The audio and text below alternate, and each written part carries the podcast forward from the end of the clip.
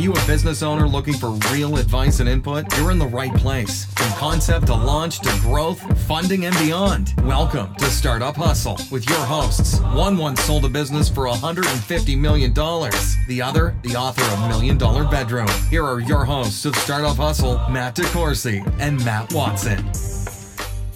Hello and welcome back to another episode of Startup Hustle. Matt DeCoursey here with Matt Watson. Hi, Matt. Hey, how's it going?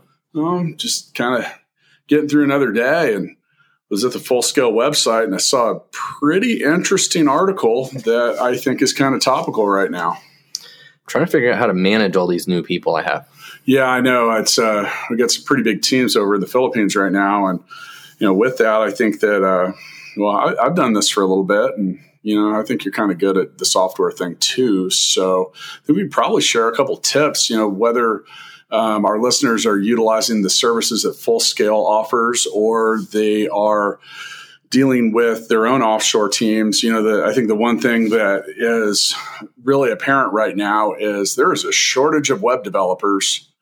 And with that, got to find some different solutions. And, you know, the offshore employee, and I'm not a huge fan of that word, but um, you know, the non-domestic employee. It's a globalized world now. But then There's talented people everywhere. Yeah, I agree. And you know, I mean, code's code. I mean, we've had between the two of us, we've had developers in Russia, Ukraine, Belarus, Poland, China, South America, China, India, India uh, Kansas, Kansas, Missouri, Ohio, Indiana, California.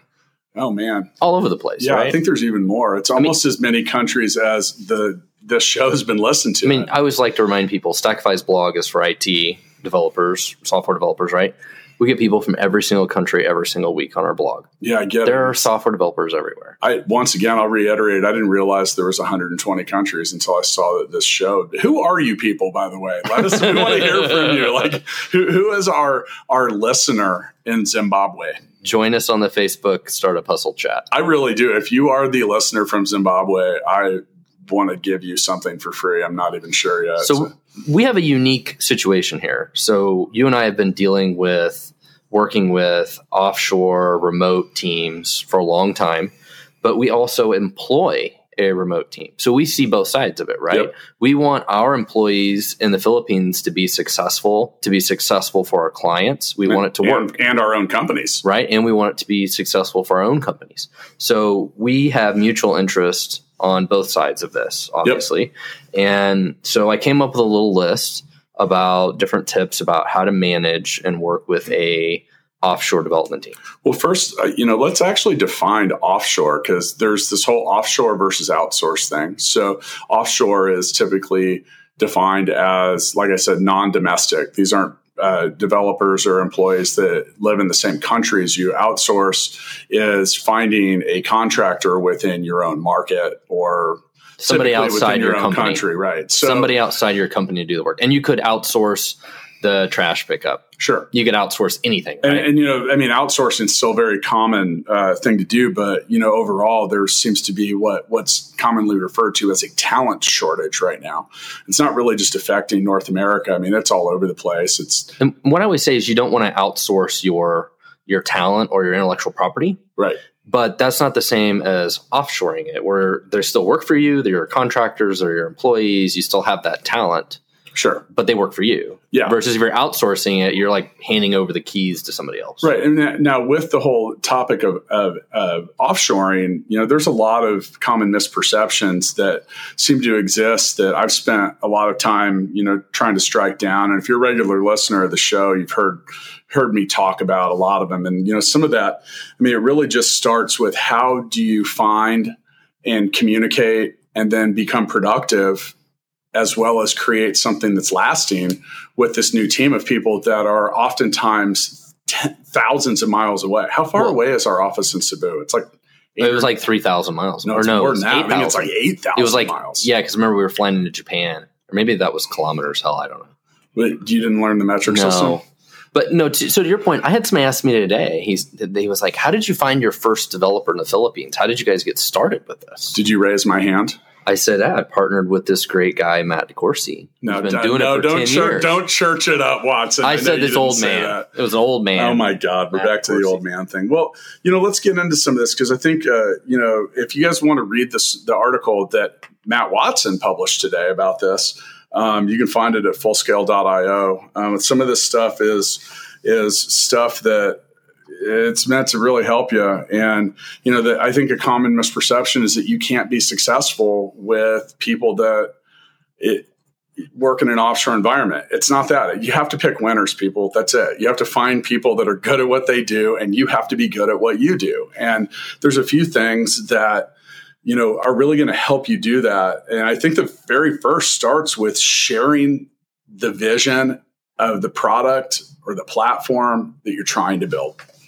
it's all about under you know giving them the roadmap right? And and not leaving them in the dark. That i mean we had that uh, a little bit of that with one of our first clients. Right. Right? They were uh, we had a couple developers working for us in the philippines and um, working for one of our full scale clients. And the developers told us like hey we're we're, we're you know we love the project we're working on but it seems like every day that at the last minute they kind of assign us work to do. Yep. and we don't really know where this is going. And we're kind of worried that we're going to run out of work to do should we be looking for a job you know, we're, we're, just we're in the dark. We're just kind of nervous. What's they, they were chomping at the bit. They yeah, wanted to. They wanted. They want to do more. They wanted to tear into the project and, and provide value and and exist for the purpose of helping the whole project and the business be successful. I mean, that was really where it came. What it came down to. And yeah, so we so we went back to the client and said, hey. Lay it all, lay it all on them. They want to know everything. You know, don't leave them at arm's length Yep. You and know? that, that turned into an immediate change that clearly defined that relationship. And you know, I'm looking forward to checking up on that because I have a feeling it's probably resulting in a pretty productive output. Yeah, absolutely. So when what are some of the key components to sharing your product vision? Well, I think part of it's understanding why the company exists, you know, what, what the company does, what the goal of the product, you know, some of that kind of less technical stuff, right? Just understanding the big picture of what we do and why we do it. That was one of the things I tried to do with my team when, when we were in Cebu together is I sat down for a couple hours with them and just told them like, this is why we're in business. This is what we do. This is why we do it. Um, and just the product and where the product is going is trying to go. I'm already realizing that these tips are good for your domestic employees too. Yeah, absolutely. and some of these things are. Yeah, some of these some of these things are. The difference is some of these conversations naturally happen around the the water cooler, right? Sure. Where when you're you know, part of your team is remote, even if they're, you know, in California and your office is in Kansas City, whatever, they're just not you just don't meet at the water cooler, right? Sure. So no matter where your employees are, be them remote or in the office, this stuff is important. Okay, so you know, I think an important thing to remember as well is if you're going to program a machine to perform a task, sure does help if that's pretty clearly defined exactly what that is. Well, with software development, sometimes you need to understand where where where you're going because the decisions you make about how you write the code or architect the code will change based on you know it's like oh we're building a plane. Or are we building a little plane or a big plane? Because some of the code might want to be a little different sure. right? And the why. Yeah always talking about why. Yep. Well what's the next tip? What do you got next? Well again it's all about over communication um, for example i'll give you a great example my um, my wife sent me a message actually this weekend while she was out of town she said matt can you pay the lawn guy I said, okay, sure and I didn't pay him. You know why? I didn't know if I was supposed to write him a check and he was going to come by and pick up the check, or if I was supposed to mail the check and I could just pay it online. So that lack of over communication. Just, just, if she would have sent me just like one or two more words, I would have known what to do, right? But instead, I stalled. I didn't know what to do. I think it's easy to over communicate if you want to. I mean, look at all the ways you can communicate. You know, Slack, you have video, audio. I mean, you pick up the phone, email. I mean, there's just so many ways to communicate. And I think that, you know, one of the ways you talk about over communication, I actually record videos a lot for my mm-hmm. team. Yes. And, and you've seen these that I, you know, that I do. They're anywhere, they're as long as they need to be, but they're short and precise for the most part. I make notes and then I just, you know, on my Mac, just using QuickTime, record a quick video that has the instructions if I feel that that's the best way to get it across. Now, why do I do that? Because when I send that, they, it can be watched again Right. and again and again. And if that's what it takes to understand it or go back and make sure that everything, and then also I think that sometimes just the best way to communicate is to see and hear Yeah. What I'm saying, how I'm saying. That's the one thing with written text that doesn't always, the context doesn't always. Well, and one of the items on my list here was specifically about using screenshots and marking up screenshots and recording videos. Oh man, I'll tell you what. The uh, I look back at the first two or three years that I was, you know, acting as the product owner and then the project manager certain things. When I discovered the annotated screenshot, Oh yeah, oh my god, I looked. fix this thing. that was like that moment where you look back and you go, "Oh my god, if I could only have these last two years back." Because that one of the things that I found difficult early, you know, you know, I started, I hired my first employee in Cebu in 2009, and I found it to be really difficult at the time. The techno- technology and bandwidth wasn't what it is now, Right. and that made it a little more difficult then. You know, trying to communicate through Skype, but you know, you weren't. I wasn't able to just point at something. I found that to be really frustrating. So once I really got in tune with the the screenshot, uh, use that to your advantage. You know, like that's one of the things I really like about Mac is that it makes it really easy to do screenshots and even faster to annotate. You know, I have little screen bubbles and squares, and they don't have to be fancy. I mean, they can really in many ways just be crude and just point at something. Yeah. And and you know, like a red X or something that that just shows exactly what it is you're talking about. Well, and taking us to the next level, I had a we had our morning stand up. We have you know our our team in Cebu uh, overlaps with us in the morning for like three or four hours. So we have our morning stand up, and then um, one of the guys had a, a question about something he wasn't quite sure what to do. So afterwards, I jumped on and did a, a Zoom meeting and did a screen share. I did a screen share. He walked me through the code. Uh, showed me what he was working on and, and the question he had, and I helped him figure it out. And Bam, problem away solved. it goes, right? Well, you kind of hit on one of the next things, uh, you know. So whether your work, you know, I think that the most common places for offshoring right now um, are the Phil- er, the Philippines and India, both of which represent a move forward Yeah. in the clock compared to where at. Um, our office in Cebu is a 13 hour difference, so we want to overlap a little bit. And what's the main reason for that? For those stand up meetings, the communication again, all about communication, right? Like how can we build a rapport and and and you know chemistry with our team if we never have if we're never on the same work schedule. So all of my team, most of them, anyways, uh, shift their schedule to uh, our time, You're Right. talking about your team in Cebu. our time in Yeah. our team in Cebu. Yeah, they work about 3 p.m. 3 p.m. to midnight in Cebu, which is uh, overlaps until about 11 a.m. in the morning here, Kansas City time. Um, and then we have some other people that work even later hours that, that overlap the whole time. And then I've got people that don't overlap with us because I actually want them to handle like our on call and stuff like that. And that's actually a specific advantage that certain offshore arrangements can, you know, create for your company is so here at 5 p.m. Central Time, you'll actually have someone that's coming online Yeah. over there. And and the purpose for that is site reliability, right? Yeah. We do. We're, we're working on, on getting the team in Cebu to handle all of our production server monitoring and all that sort of stuff. A lot of people also like to do this where they do QA at night. Yeah. like the developers do a bunch of work and then QA can QA it at night and then they come the next morning and they know if everything passed or didn't pass. I've always enjoyed the, uh, you know, it, it might not be a true 24 hour development cycle, but I like having different teams working on things. You get up in the morning, you have like little Christmas presents. Yeah, yeah, or or sometimes it's a good opportunity to get something back on track because you know that does happen. That can happen locally or it can happen halfway around the world. Sometimes you know there, that little bit of feedback that you can spend five minutes giving can put something back to where it needs to Yeah. be, or possibly fix a problem that was uncovered overnight. Um, And, and I think no matter what, if you're working with an offshore team, one of the managers, be it the development manager, whoever it is, is probably going to want to ping those people, you know, early in the morning, late in the evening, if if they're working, you know, different schedules, just check in with them. You know, if it's Sure. ten o'clock Kansas City time, pinging them, and say, hey guys, how's it going? You know, is there anything I can help with before I go to bed? So even though we've suggested to over communicate, at the same time, it's important to keep that communication simplistic along the ways. It is. And you know that the reason for that is all right, if you don't speak English as your first language, you may still fluently communicate but at the same time, I'm not going to use words like intrinsic or stuff like that. And it's just certain certain types of communication are a little harder to understand. We keep the vocabulary simple. Right. And then also things like, you know, like little metaphors or, or you know, phrases or cultural references. They're, they're not going to get Donald Trump jokes, are they?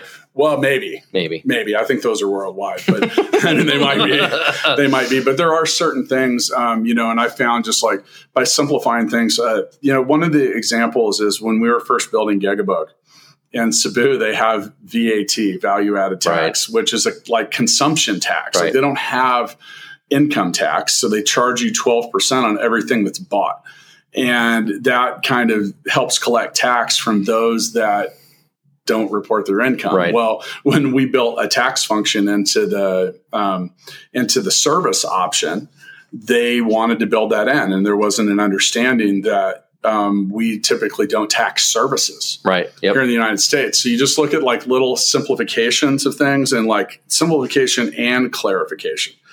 Now, this next one on the list is one I hold near and dear to my heart. Um, you know, keep a prioritized work queue.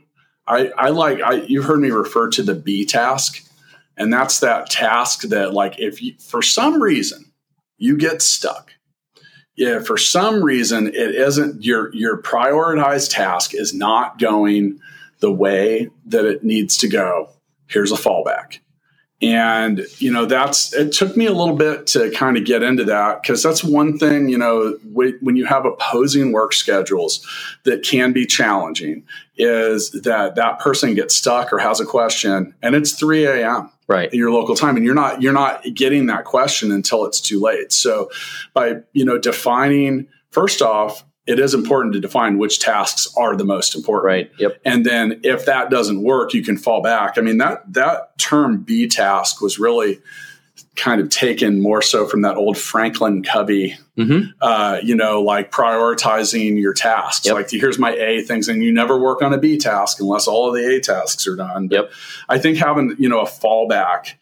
Um, you know is is is really important and it just kind of keeps things moving like think about how many things probably need to be done at your business would you rather settle for a check mark or none yeah it, and it's like a stack Stackify we always have a hundred items in our backlog there's always lots of things to do and, and the good thing is we have a whole team over there too so if somebody gets stuck they can probably help the other people on the team or, or we have some senior people over there that can help well, figure it out well right? actually you know that's that's they're not all dependent on you know the people here in Kansas City. Well, I think that's actually you made a really good point, and that's actually something that I don't think is on our list is the value of having people that exist in the same room.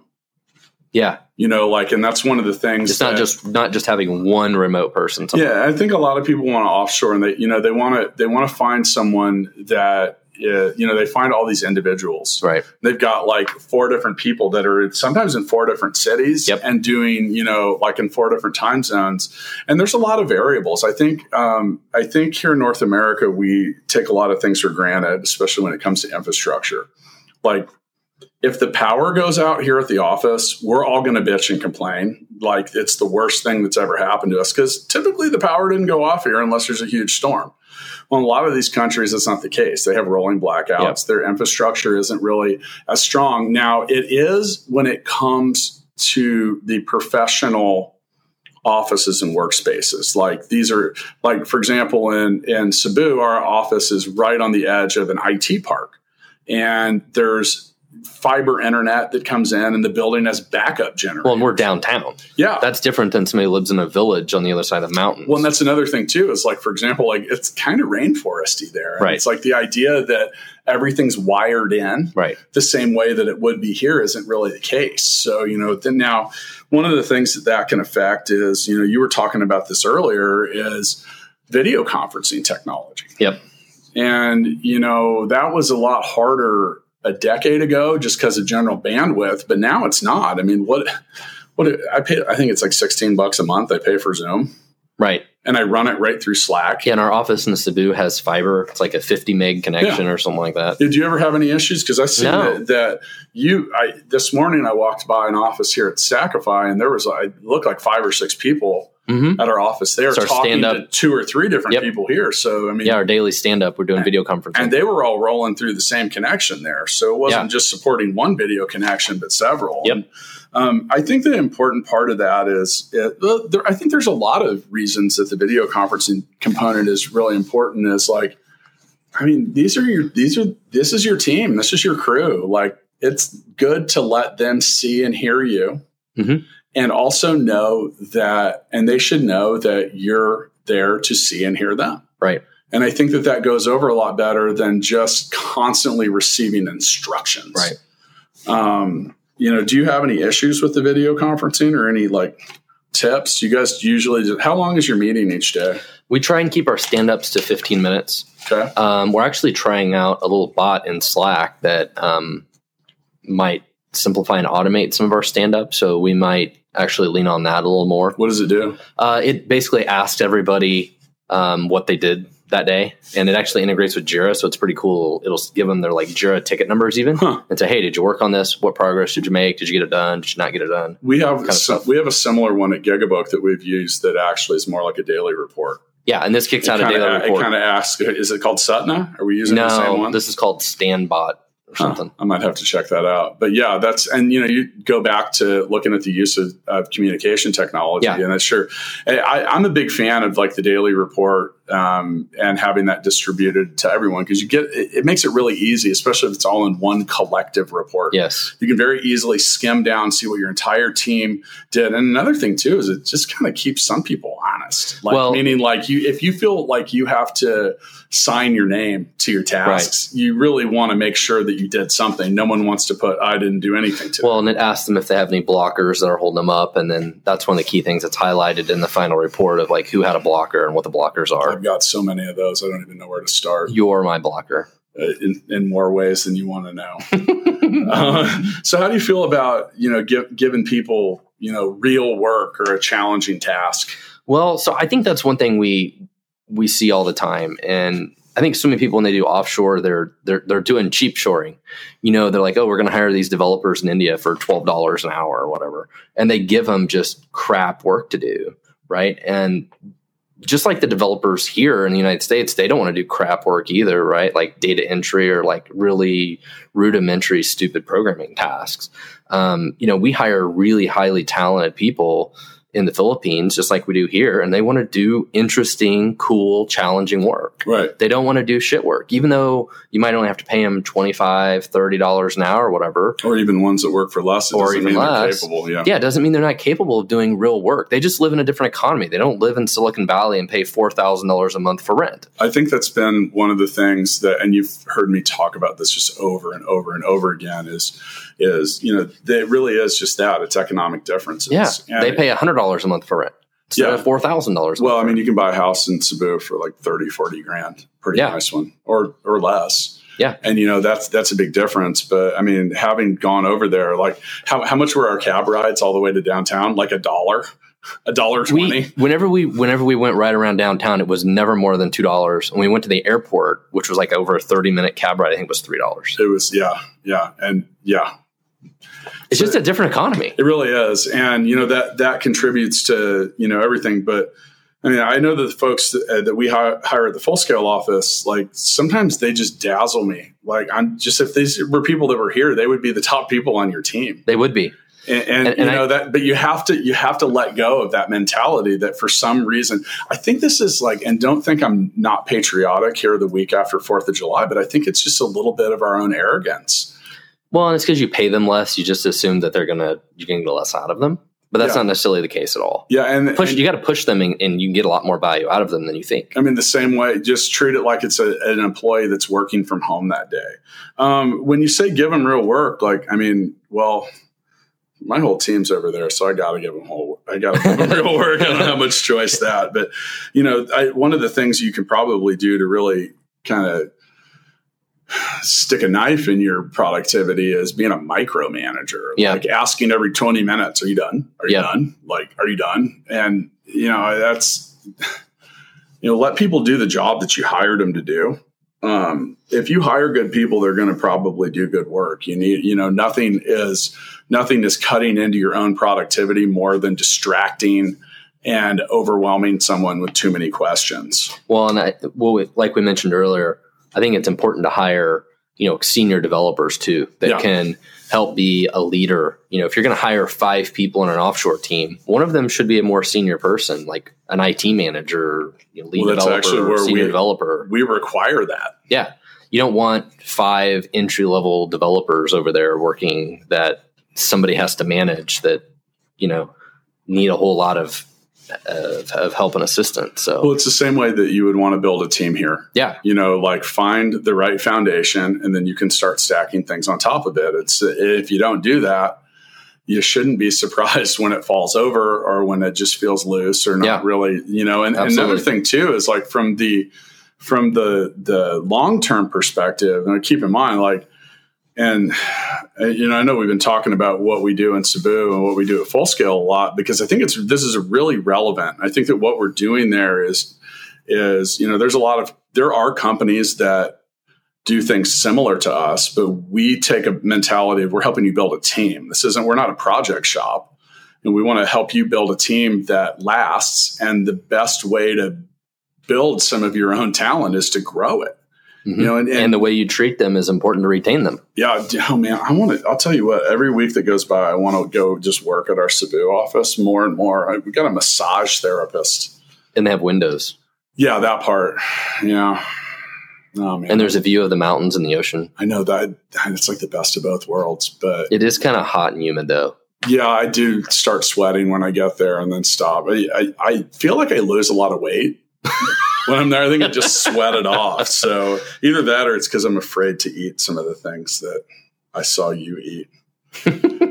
um, you know, this next one we have on the list here is something we are, did already talk about, and it's kind of you know improving your communication with pictures and video. I think we hit on a lot of that. Um, but I think it's worth saying over and over and over again.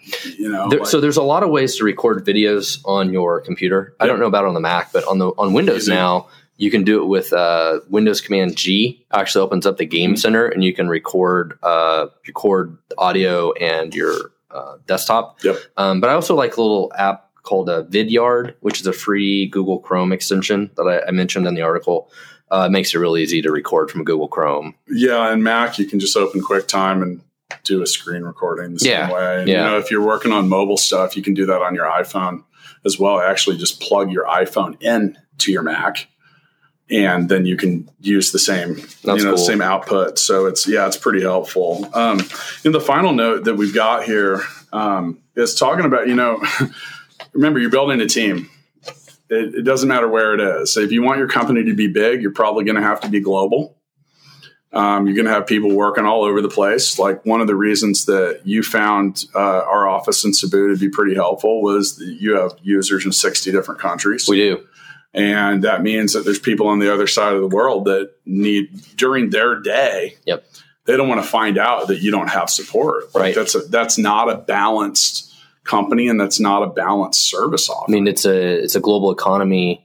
Uh, for Stackify, we like you said, we have customers all over the world, and we have some employees all over the world. So, right, yeah, and and you know, remember, you want to try to avoid an us and them, yeah, mentality. Like it's the same team. Don't it, don't build dividing dividers and walls right down the middle of your own company. You know, I've actually worked for businesses that did that first off, once they're there, they're really hard to tear down. And it's really frustrating. Like literally, you know, one company I won't name, it, it was like, you know, they had two different divisions. And if you wanted something from the other one, it was almost like you had to like, I mean, they were there in the same building, but it was almost like two companies operating inside the same building. It was just really frustrating because one side was so uninformed about what the other was doing, but they were so tied together. Like it all required the same stuff to be successful. Um, you know, and, and I think that that kind of goes back to what we were saying earlier. You know, define what you want to do. Don't leave them in the dark. You know, and and it just I'm sitting here and I'm kind of shaking my head because I don't understand why so many of these issues and problems exist. I think that you know over this next 10 years or so, I think we're going to see a pretty huge change in the mentality of the way the offshore worker is embraced and, and treated. Well, I, I have, I think I know why there's a lot of this problem because people are doing offshore work in, let's say, India, and the team in India doesn't speak English very well.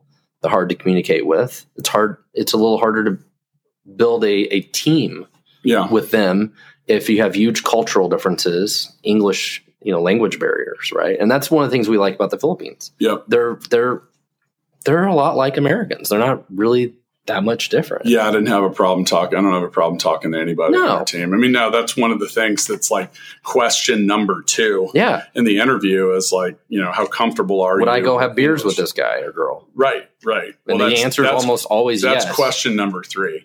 It's it actually is. It's not phrased quite like that, but is is this someone that I would like to work with every day? Yeah. and that translates well to the you know the teams and the and the clients that they end up working with you know i think really in the end all these tips are great but the most important thing is to hire the right team Yep.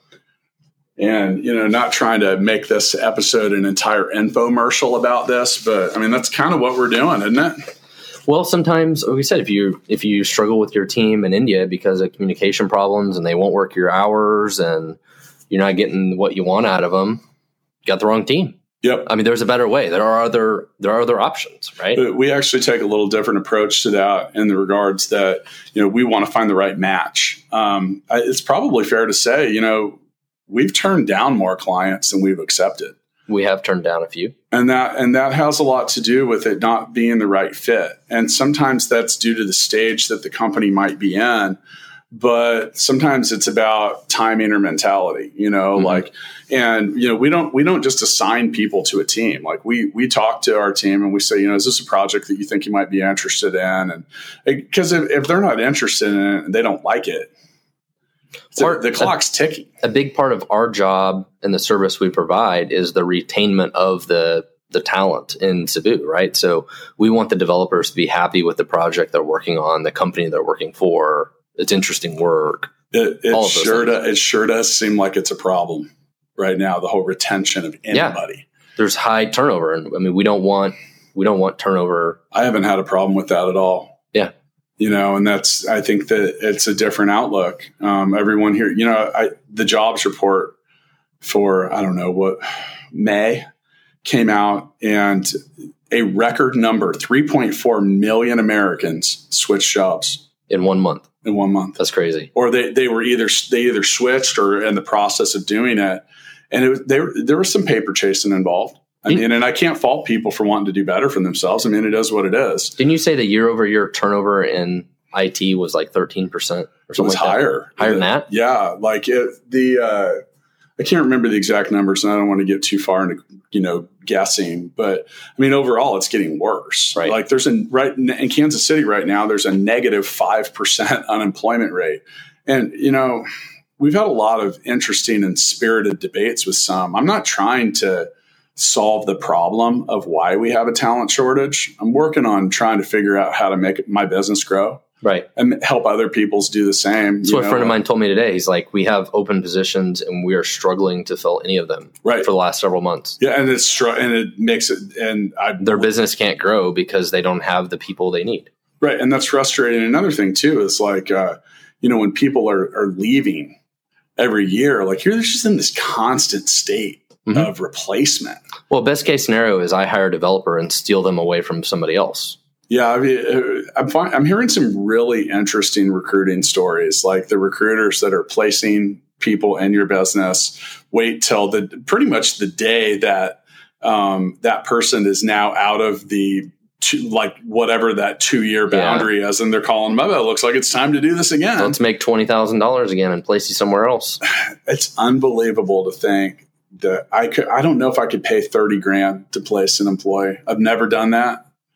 It's Um, expensive. Yeah, I mean that's. I mean, if you're if you're looking for a executive position that's really critical to your business, I mean, like a CEO I can see or it, something. but- yeah, I mean, yeah. I just like for for developers, you know, one of the things is I don't even think we can get accurate numbers on what the average developer costs right now because it's changing. Like it's just in this, and it's not a sustainable thing. Um, it's got to cap out at some point. But you know, really, in the end, you, it, regardless of, of what your position is on, you know, if there aren't people to fill the jobs, what are you going to do? I mean, what do you do? So there is probably a better way to go about that. And, you know, like I said, I, I hope that some of the advice that we gave here um, helps some of you with, you know, getting more productivity out of folks that, you know, aren't necessarily working right there in your home office. Um, if you're interested in learning a little bit more about what we do, you can go to fullscale.io.